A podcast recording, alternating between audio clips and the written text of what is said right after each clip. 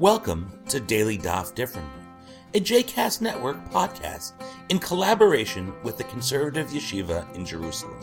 This daily podcast invites you to join us to study the daily Talmud page with a variety of liberal rabbis and teachers. For more information about the Conservative Yeshiva, please visit conservativeyeshiva.org. For more information about the other JCast Network podcasts and blogs, please visit jcastnetwork.org. Shalom. This is Rabbi Joshua Heller of Congregation B'nai Torah in Sandy Springs, Georgia, for Daily Daf Differently. Today we are studying Tractate Ta'anit 10a and b, Yud, Aleph, and Bet. If you've ever wondered what the deal is with December 4th and 5th appearing in your prayer book, today you'll get the answer. As you'll recall, our tractate so far has dealt primarily with the question of when we mention our need for rain in the Jewish liturgy.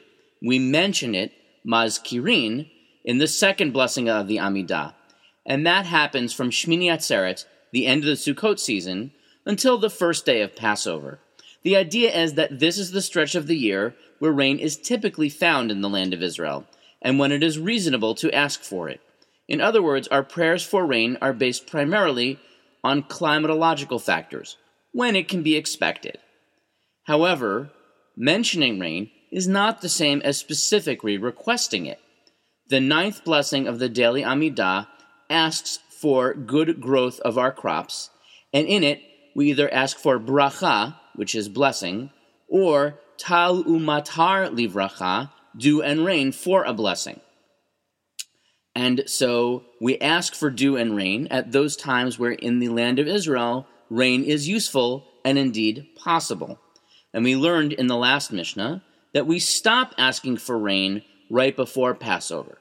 But now, when the question is, when do we start asking for rain? And it is actually a subject of some debate. The question was already addressed on Daf Dalid Amud Bet. But the main focus of the discussion is here. In the first Mishnah on our Daf, there are two views presented. The first is that we start on the third day of Cheshvan. That's about 10 days after the end of the Sukkot holiday. Rabban Gamliel, however, says that we wait until the 7th of Cheshvan, a couple days later. His parameter has nothing to do with the need for rain. Indeed, by then, rain should already have started in the land of Israel. To the contrary, he is concerned about the needs of pilgrims returning to Babylonia from the land of Israel. He assumes that pilgrim who came for pilgrimage to the temple for Sukkot would stay until the end of that holiday, around the 22nd of Tishrei, and then would need the whole two weeks to get home, or at least to get to the Euphrates, which is the last major river they would need to cross, and clearly that would be easier to do if the rain hadn't started yet. However, the Talmudic discussion of our Mishnah takes a totally different track. The sage Samuel, who is known for being an expert in calendar calculations, quotes a teaching of Hananiah, who himself lived in Babylonia. And they reported that in fact they did not begin saying ten tal umar vracha, requesting rain, until 60 days into the fall season. In other words, 60 days after the fall, the vernal equinox. Now we know that the vernal equinox is the date when day or night are of equal length, and on our modern calendar, that is right about September 21st. That means that the date where you start adding that request for rain should be around November 21st, which is much further along. It's into Cheshvan or maybe even Kislev on the Jewish calendar. However, this ruling leads us to three questions. One is, why wait so long? Some have suggested that in Babylonia they weren't as concerned as much about pilgrims, since after all, by the time the Mishnah was written and by the time these teachings were brought, there was no temple to go to on pilgrimage. Rather, the issue is that Babylonia, as we've learned before, was famous for dates, and they needed dry weather for the conclusion of the date harvest, which would go from October even into early November. The other possibility is that Babylonia, watered as it was by rivers, didn't need rain as badly as the land. A second question that we might ask is why go according to a date on the solar calendar at all, based on the equinox rather than on the lunar calendar? And so the answer there is first of all, the Babylonians were known for being experts in their calendrical calculations. And in this case, the solar calendar matches more closely to the seasons because the lunar calendar can change by up to a month one way or the other from the actual dates and the actual seasons. Of course, the big question, one that has been posed by everyone who has looked carefully in a prayer book, is why is the date December 4th, 5th, or 6th? Isn't the vernal equinox on September 21st, and shouldn't 60 days later be a date in November? The answer has to do with changes that have taken place in the calendar over the last 2,000 years and some inaccuracies in the way leap years are calculated. So remember, Hananiah's view was quoted by Samuel. Samuel was an expert in calendrical calculations. He understood the state of the art, and he measured the year as being 365 and one quarter days long, which means you need a leap year once every four years exactly. And that's the basis of a calendar which is called the Julian calendar that Christianity instituted in the 300s. The problem is that the Julian calendar is actually slightly inaccurate. It turns out that the solar day is actually about 11 minutes shorter than 365 and a quarter days long. Doesn't seem like very much time, barely enough time to listen to the podcast, and yet, if you have a leap year every four years, over every 400 years or so, you will lose about three days, about a day every 128 years.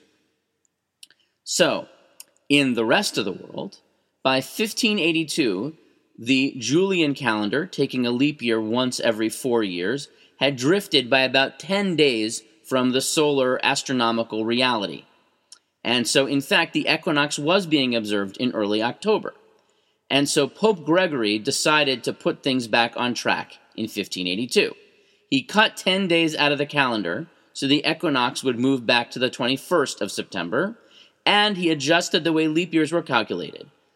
And that adjustment is still used in our general calculations today, keeping track of the sun. So we have a leap year every four years, except in years that are, visual, that are divisible by 100, except in years that are also divisible by 400. So that's why 1900 wasn't a leap year, 2000 was a leap year, and 2100 will not be a leap year, even though they are divisible by 4. So now, here's where it gets interesting. So we Jews stuck with Samuel's, with Shmuel's calculation of 365 and a quarter days and never accounted for those extra 11 minutes, and they have kept adding up. So according to the Jewish calendar, the equinox is now on October 7th which puts the 60th day on either December 5th or 6th, depending on where we are in the leap year cycle. So the Jewish calendar not only lost those 10 days, but has kept on losing a couple of days every 400 years, so that now our holidays and the date on which we start praying for rain continue to drift uh, about one day every 128 years, or three days out of every 400, more or less. And so in the year 2100, our calendar will lose another day with respect to the sun. And so we will have to reprint all of our prayer books as the date moves to December 6th or even December 7th. Of course, it is also possible that between now and then we will come up with a solution to this Jewish calendar problem, or the Messiah will come. I'm afraid the latter may be slightly more likely.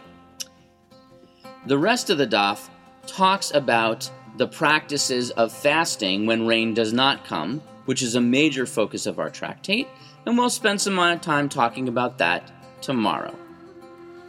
I hope you've enjoyed today's episode of Daily Daf Differently, and that you'll join us again tomorrow for a new page. The music at the open and close of this episode is Ufros from the Epichorus album One Bead, available on Bandcamp, iTunes, and Spotify.